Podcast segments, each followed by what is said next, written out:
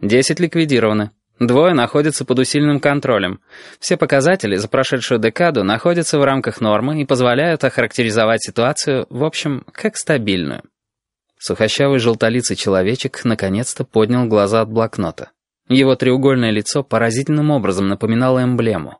Эмблему рабочей главы, вшитую в лацкан его строгого пиджака. Лицо как эмблема, выразительное и совершенно неподвижное. Некоторое время длилась пауза. Люди, собравшиеся здесь за круглым столом, чего-то ждали. Но никто не хотел заговаривать первым. «А, «Спасибо», — пробормотал, наконец, грузный бородач, чье кресло казалось выше и внушительнее прочих. «А теперь, что ж, теперь относительно антивиктимного поведения. Относительно этого дикого случая, который вы упомянули.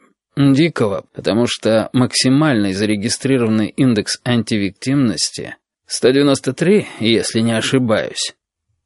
«Не ошибаетесь», — негромко проговорила единственная женщина за столом, полная, с заурядной внешностью домохозяйки. И, под обратившимися на нее взглядами, продолжила прерванное занятие — шлифовку ногтей при помощи маленькой, тускло поблескивающей пилочки.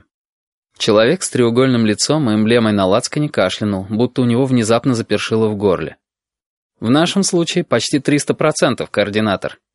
Бородач поднял брови. То есть, вы, надеюсь, полностью исключили случайность, ошибку, непреднамеренное искажение фактов? Человек с треугольным лицом позволил себе обиженно поджать губы.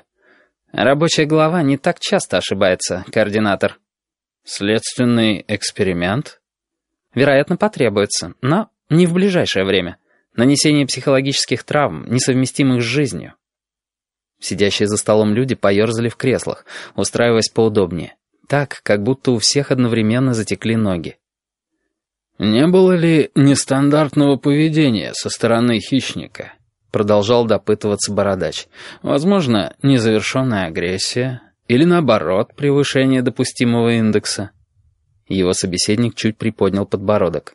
И нам приходил в голову этот вопрос. Специальное исследование подтвердило, хищник действовал стандартно, в рамках своей личной нормы агрессии. Она у него достаточно высока. Другое дело, что именно в этом случае превышение определить сложно. Слишком нестандартная э, ситуация. Но, надо сказать, этот человек сам пошел на то, чтобы дать информацию. На всякий случай мы взяли его под контроль. Поразительная предусмотрительность. Негромко проронила женщина и положила пилочку на стол. «Охраняющая глава чем-то недовольна?» — поинтересовался человек с эмблемой. Женщина подняла взгляд. На ее оплывшем, лишенном косметики лице сидели цепкие, как крючья, жесткие, пристальные глаза. «Охраняющая глава?» — женщина говорила небрежно. По ее голосу можно было решить, что она говорит с подругой по телефону. «Имеет сведения об утечке информации. Скажем так, о возможности такой утечки». Некоторое время было тихо. «Так, возможность утечки или утечка?» — медленно переспросил Бородач. «Маниакальная подозрительность», — сказал человек с треугольным лицом, поглаживая свою эмблему. «Есть необходимая принадлежность охраняющих структур. Факты?» Женщина помолчала, буравя его взглядом, потом обернулась к Бородачу. «Охраняющая просит полномочий для работы с этой внезапно возникшей проблемой».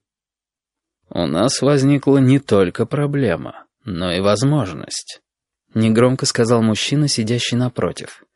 У него было узкое, смуглое, чуть асимметричное лицо, очень яркие, светло-зеленые глаза и низкий, уходящий на глубокие басы, голос. Говоря, он не отрывал взгляда от экранчика карманного компьютера. Там сменяли друг друга живописные цветовые сочетания.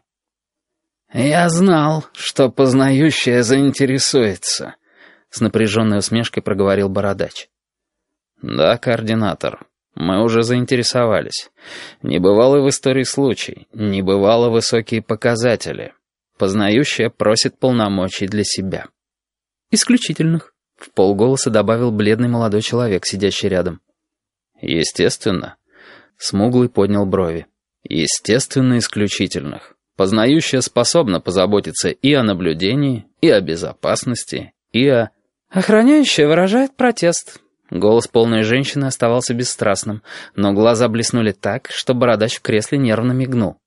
«Это игра с огнем.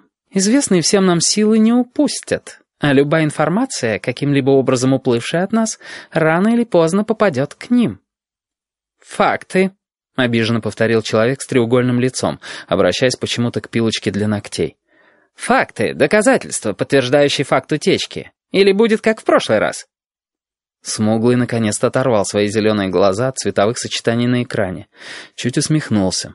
Посмотрел на собственную руку, потом на полную женщину со взглядом, как стальной крюк. «Нарушение человеческих прав субъекта». Он загнул один палец на своей смуглой руке. «Нанесение травм, несовместимых с психическим здоровьем». Другой палец. «Репрессивные меры, противоречащие кодексу Триглавца». Что еще новенького может предложить нам охраняющая?» «Вам не следует говорить в таком тоне, Тодин», — нехотя огрызнулась женщина. «Вы прекрасно понимаете, что ваши исследования тоже не очень-то. Как интересно вы собираетесь работать? Путь к результату, к тому результату, который вас интересует,